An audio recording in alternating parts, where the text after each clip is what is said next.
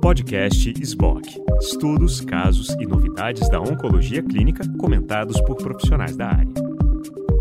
Pessoal, sejam bem-vindos a mais essa, esse módulo da cobertura da ASCO pela Sociedade Brasileira de Oncologia Clínica. Meu nome é Rodrigo Munhoz, oncologista clínico. É um prazer moderar essa sessão. Hoje nós falaremos um pouco sobre os trabalhos selecionados no campo dos sarcomas e para dar mais detalhes desses trabalhos e discutir, colocar isso em perspectiva, é uma honra contar com a doutora Veridiana Camargo e doutora Andréa Mello. A doutora Veridiana é oncologista clínica com ampla expertise em sarcomas e tumores cutâneos, atua no Instituto do Câncer do Estado de São Paulo e também na Redidor. Doutora Andréa Mello, futura vice-presidente da SBOC, também oncologista clínico, oncologista clínica de renome nacional e internacional, também com vasta expertise em tumores cutâneos e sarcomas, participação em diversos estudos multicêntricos e oncologista clínica uh, também no grupo Oncoclínicas e uh, INCA. Então, é um prazer contar com vocês duas, sejam muito bem-vindas a essa sessão. E eu acho que para começar, a gente podia talvez selecionar alguns trabalhos que tenham maior impacto para o manejo dos nossos pacientes, que sejam mais facilmente transpostos para o nosso dia a dia de oncologia clínica de sarcomas no Brasil, que não é um dia a dia fácil. Uh, muitos dos estudos apresentados são estudos de early phase, com desenhos questionáveis, resultados que muitas vezes beiram aquilo que é negativo para o desenho original do estudo e ainda drogas um pouco distantes do dia a dia. Mas daquilo que foi apresentado na ASCO, acho que o que chama muito atenção e que é facilmente incorporado ou reforça a importância da organização do cuidado de sarcomas é uma análise do estudo EuroIL em 99, que ah, buscou avaliar o impacto de atrasos no tratamento no desfecho de pacientes com sarcoma de Ewing. Então, é um estudo que não envolve nenhuma nova droga, não envolve nada que não esteja nosso acesso, mas que tem um impacto significativo. Eu gostaria de convidar então a doutora Veridiana para falar um pouquinho mais desse estudo, quais foram os resultados, o desenho, enfim. Veri, é um prazer contar contigo. Obrigada. É, isso foi uma análise bem ampla, né, uma análise retrospectiva, mas um estudo extremamente importante aí no tratamento do sarcoma de Ewing, e que a gente é, acaba no nosso dia a dia é, tendo essas dificuldades, aí a gente vai ver os desfechos, principalmente relacionados a atrasos de início de químio e atrasos para a cirurgia. Então, o número de pacientes foi quase 700 pacientes. Né, a, a químio, eles fizeram aquela químio é, a cada 14 dias, né? Alguns a cada 21 dias, mas a maior parte, o intervalo entre as químios e a biópsia foi em torno de 14 dias. É, os esquemas, basicamente até a cirurgia, foi aquele esquema VID, né? O intervalo entre a cirurgia, a quimioterapia e a cirurgia foi em média de 141 dias, e a média da cirurgia até o reinício da quimioadjuvante em torno de 17 dias. Então, eles avaliaram o impacto disso e observaram que pacientes que demoraram é, entre a biópsia e o início da quimio mais de 22 dias já teve um impacto tanto em termos de sobrevida, nível de progressão, como de sobrevida global. Além disso, o início, o, o final da quimioterapia neoadjuvante para a cirurgia, intervalo maior de 150 dias, também teve um grande impacto. Isso a gente, aqui no IFES, a, a gente tem dificuldade, mas a gente consegue muitas vezes conciliar isso melhor, mas eu imagino no resto do Brasil, acho que por isso que o Rodrigo quis mostrar isso, a dificuldade aí de para a químio, é, volta, vai para a cirurgia, e o mais importante, em três a quatro semanas o paciente tem que estar pronto para voltar para você para fazer a quimio adjuvante. Esse intervalo não pode ser longo, que isso impacta diretamente no, no prognóstico.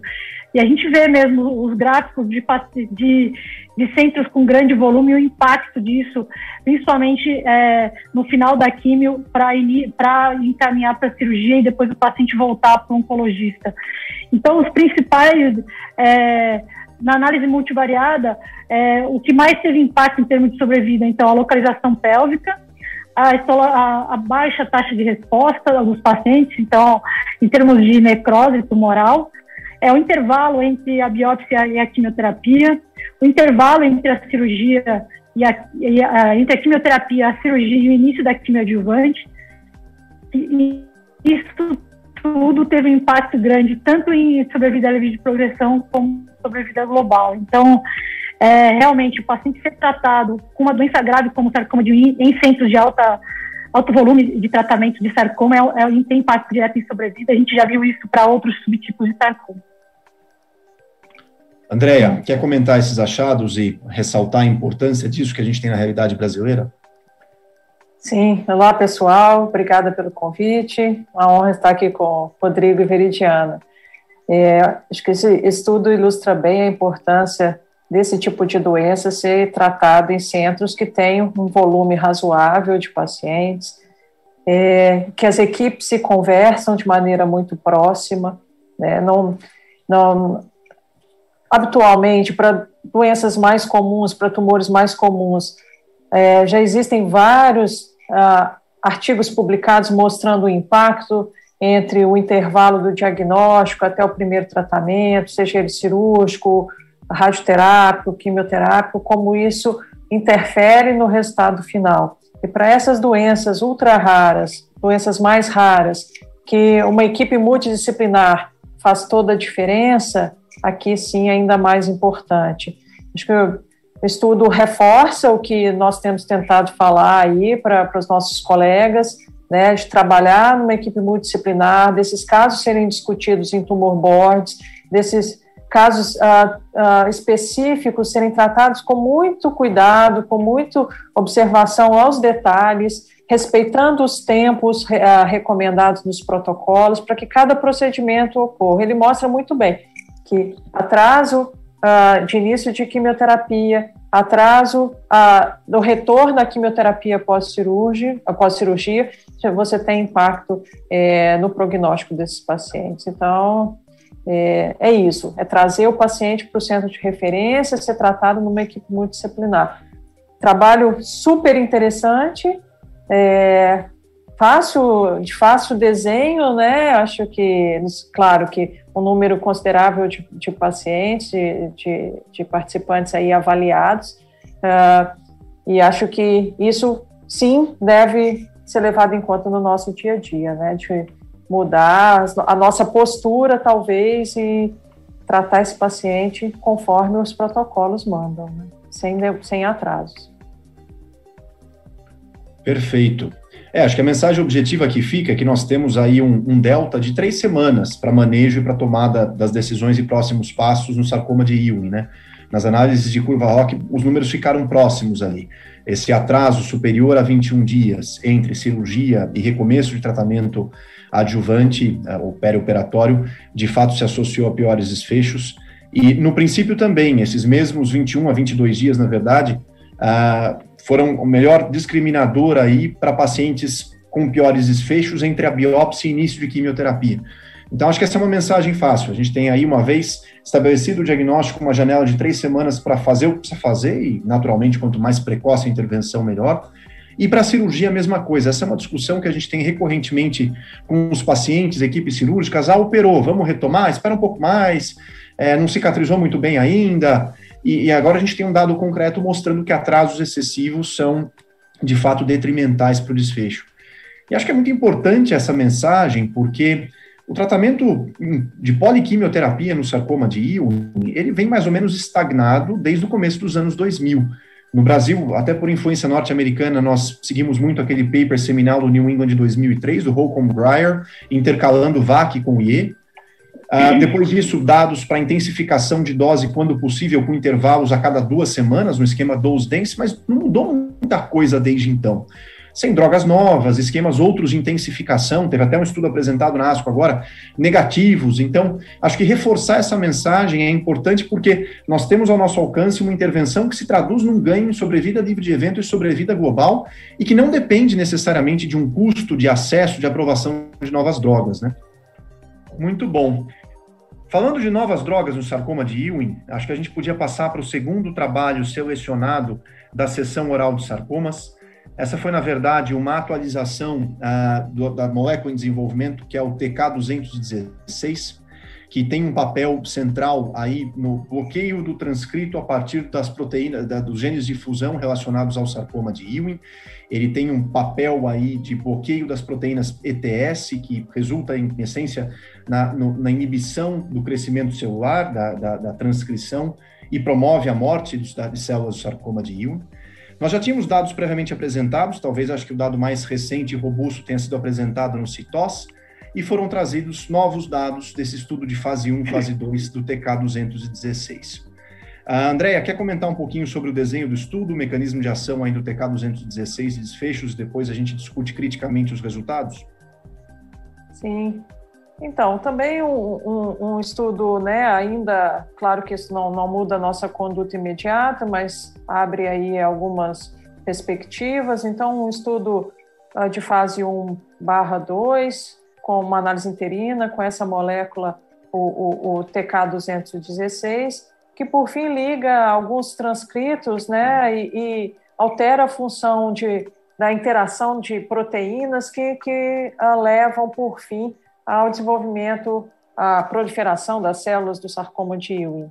Então, uh, é um, um, estudo né, com uma população de pacientes com sarcoma de Ewing que já falharam a terapia prévia, é, não havia um número uh, de uh, linhas prévias que esses participantes pudessem ter recebido, então podiam ter recebido uma ou mais linhas, né?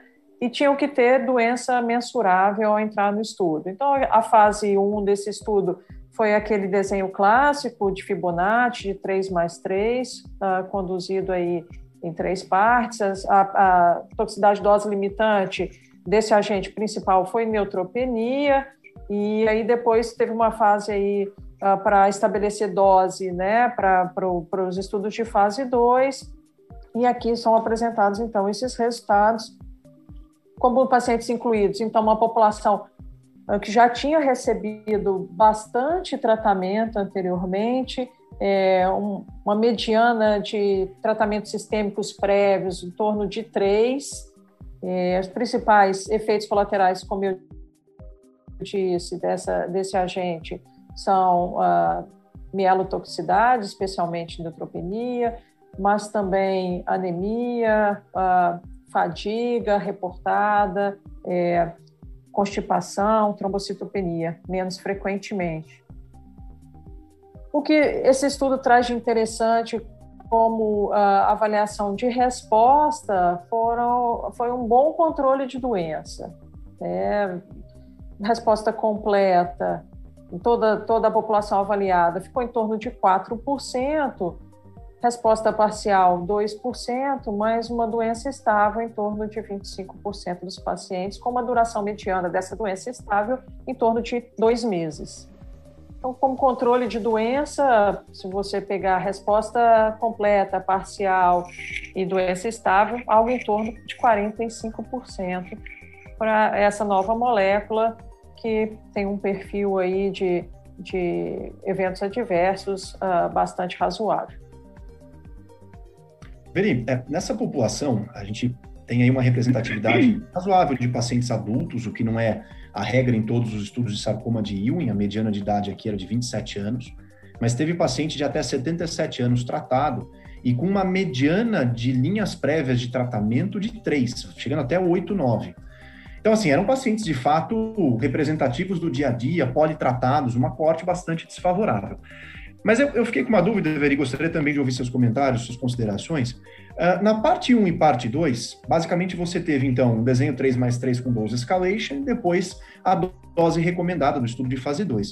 Só que na coorte de expansão surgiu aí uma vincristina no D1. Isso faz sentido? Esses pacientes, de fato, já haviam sido expostos, provavelmente, ao alcaloides da vinca previamente. A, gente, a impressão que eu fico em sarcomas em geral é que é um pouco leniente, tanto na concepção dos desenhos, quanto na interpretação com base naquela premissa estatística original. Então, a Vim Cristina faz diferença nesse desenho, nesses resultados, ou é irrelevante, a gente não tem dado disso? Qual é a sua interpretação?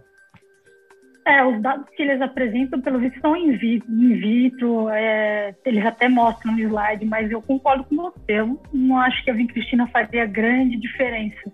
Até porque até o adulto, o adulto costuma ter bastante neuropatia e eu acho que acaba ficando mais tóxico ainda manter a vincristina. Eu acho que ficou mais tóxico.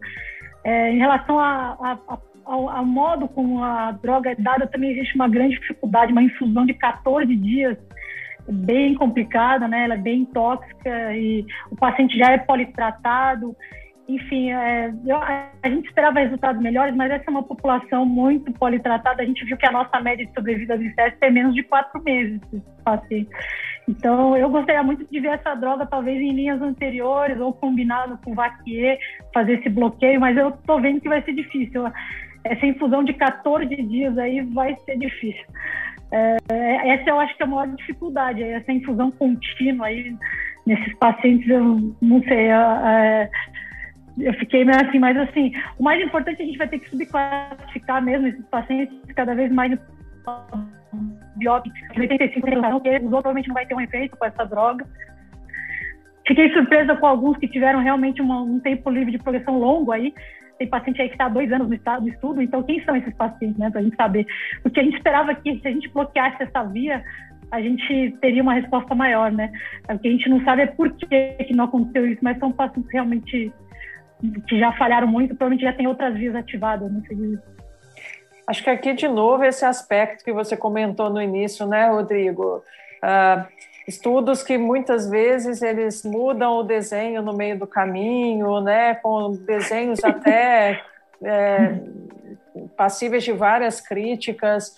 E acho que e, pela, pela raridade dos sarcomas, isso acontece até com uma certa frequência, né, essa, esse tipo de, de desenho modificado no meio do caminho e que a gente acaba uh, criticando muitas vezes, né? Mas a gente que faz pesquisa clínica, especialmente em situações raras, a gente uh, entende uh, como as coisas acabam se modificando no decorrer de um estudo, as emendas acontecem, né? E é aí assim que a gente adquire alguma informação, enfim.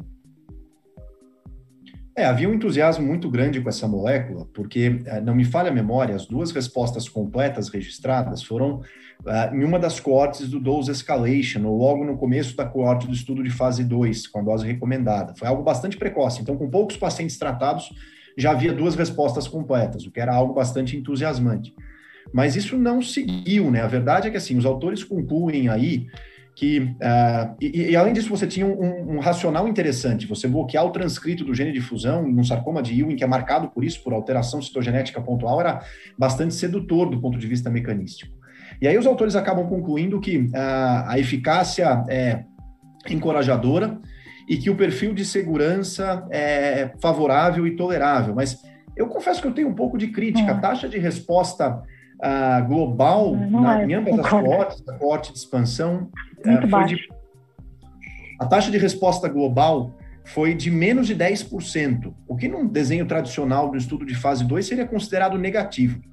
Além disso, como a Veri pontuou, é uma infusão de 14 dias com 65% de evento adverso grau 3 e 5. 3 a 3, 4, 3 ou 5, né?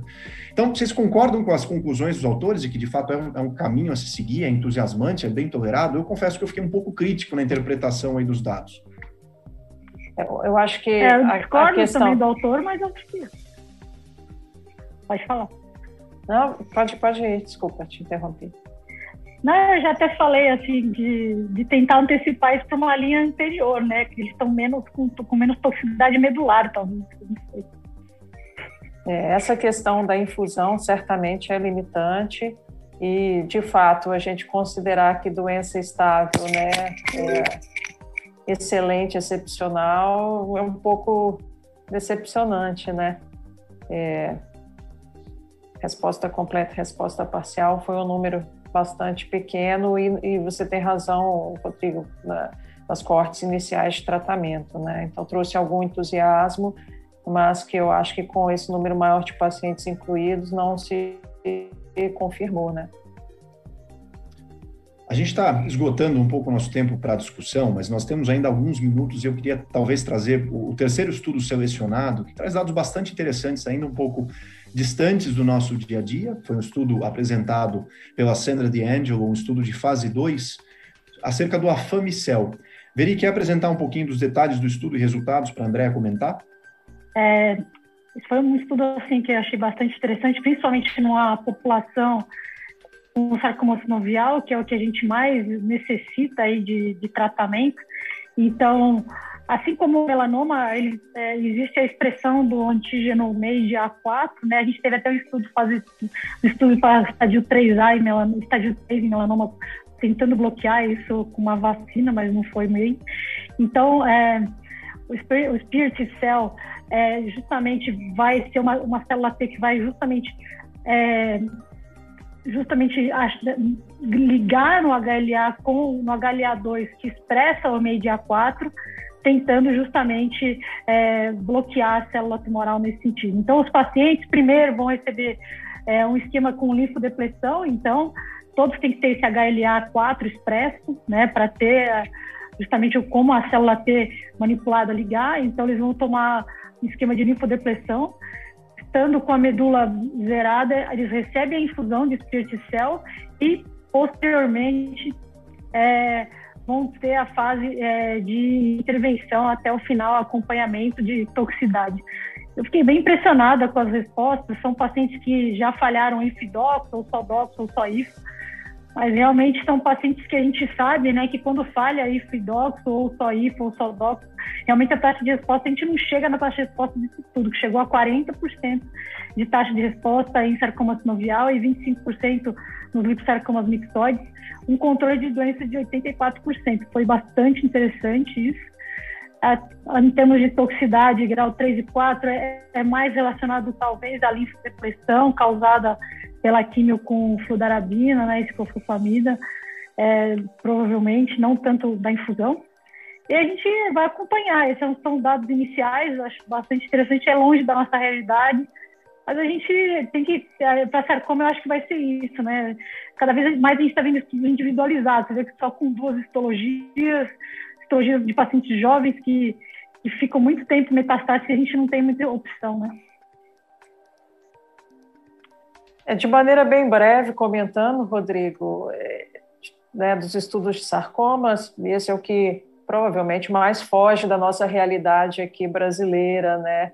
É, acho que sendo a, a terapia celular, é, principalmente né, no, no, grande volume no sistema público, infelizmente, quando ela chegar de fato, eu acho que para a gente ter uma incorporação será muito difícil. O resultado traz resultados como a Veri comentou, acho que né, bastante interessante, um controle de doença superior a 80%, resposta em torno de 40%.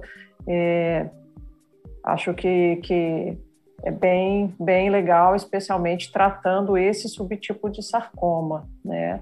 Mas, de novo, a gente estava aqui discutindo no nosso primeiro trabalho da, coisas simples da nossa realidade, né? Dia a dia do serviço de oncologia, qualquer serviço de oncologia, que é intervalo entre QT, cirurgia, diagnóstico, né? E aqui a gente chega no outro extremo. Então, ainda mais difícil, promissor, mas é, certamente não é algo que, né, se de fato se confirmar positivo, seja de fácil execução para tratar né, todos os nossos casos de sarcoma, infelizmente. Concordo completamente, Andréa. De fato, uma taxa de resposta objetiva de quase 40%, com uma técnica sedutora de manipulação de receptores de linfócito T é interessante, mas é sempre importante ponderar alguns aspectos aí, né? Primeiro, a seleção de paciente, né? Você tinha já uma parcela não elegível em função da restrição pelo HLA. Isso perfazia 50% dos casos. E depois você precisava da expressão do MEIJA4, que ocorria só em 60% desses 50% selecionados, uhum. ou seja, da corte inicialmente submetida a screening, mais ou menos só 30% eram elegíveis de fato. E aí tem um segundo componente importante que a gente também já aprendeu da época de terapia com linfócito infiltrante com melanoma, que era a seleção positiva de pacientes pelo tempo para preparo disso uhum. incluindo aí a leucaferes e, e o intervalo, que demanda que o paciente tenha um bom performance nesse período todo. Então, você acaba selecionando uma coorte com uma doença mais favorável. Olhando com mais detalhe os dados, Uh, o que se viu aí é que perto de 60% só dos pacientes que foram incluídos e fizeram a leucaférese receberam de fato a infusão uh, do afamicel. Então, uh, acabou selecionando talvez os 60% dos pacientes que tivessem uma doença mais indolente, que tivessem uma biologia mais favorável, melhor KPS para tolerar esse período bem, uh, inclusive para tolerar a terapia uh, para linfodepressão. Então, de fato, nós temos alguns vieses que talvez distanciem um pouco esse tipo de tecnologia e abordagem do uso disseminado, mas de qualquer forma é muito gratificante ver resultados como esse em pacientes previamente tratados com uma entidade tão desafiadora quanto sarcoma sinovial e sarcoma sarcoma, uh, liposarcoma mixoide de células redondas. Então, pessoal, acho que a gente acaba convergindo aí para o final da nossa discussão dos trabalhos selecionados de sarcomas na ASCO de 2021. Foi uma honra contar com a doutora Veridiana e a doutora Andréa Mello. Uh, elas participarão também do módulo de tumores cutâneos, então fiquem ligados aqui na cobertura da SBOC da ASCO de 2021, com conteúdo extremamente rico e com debatedores de altíssimo nível. Obrigado, pessoal.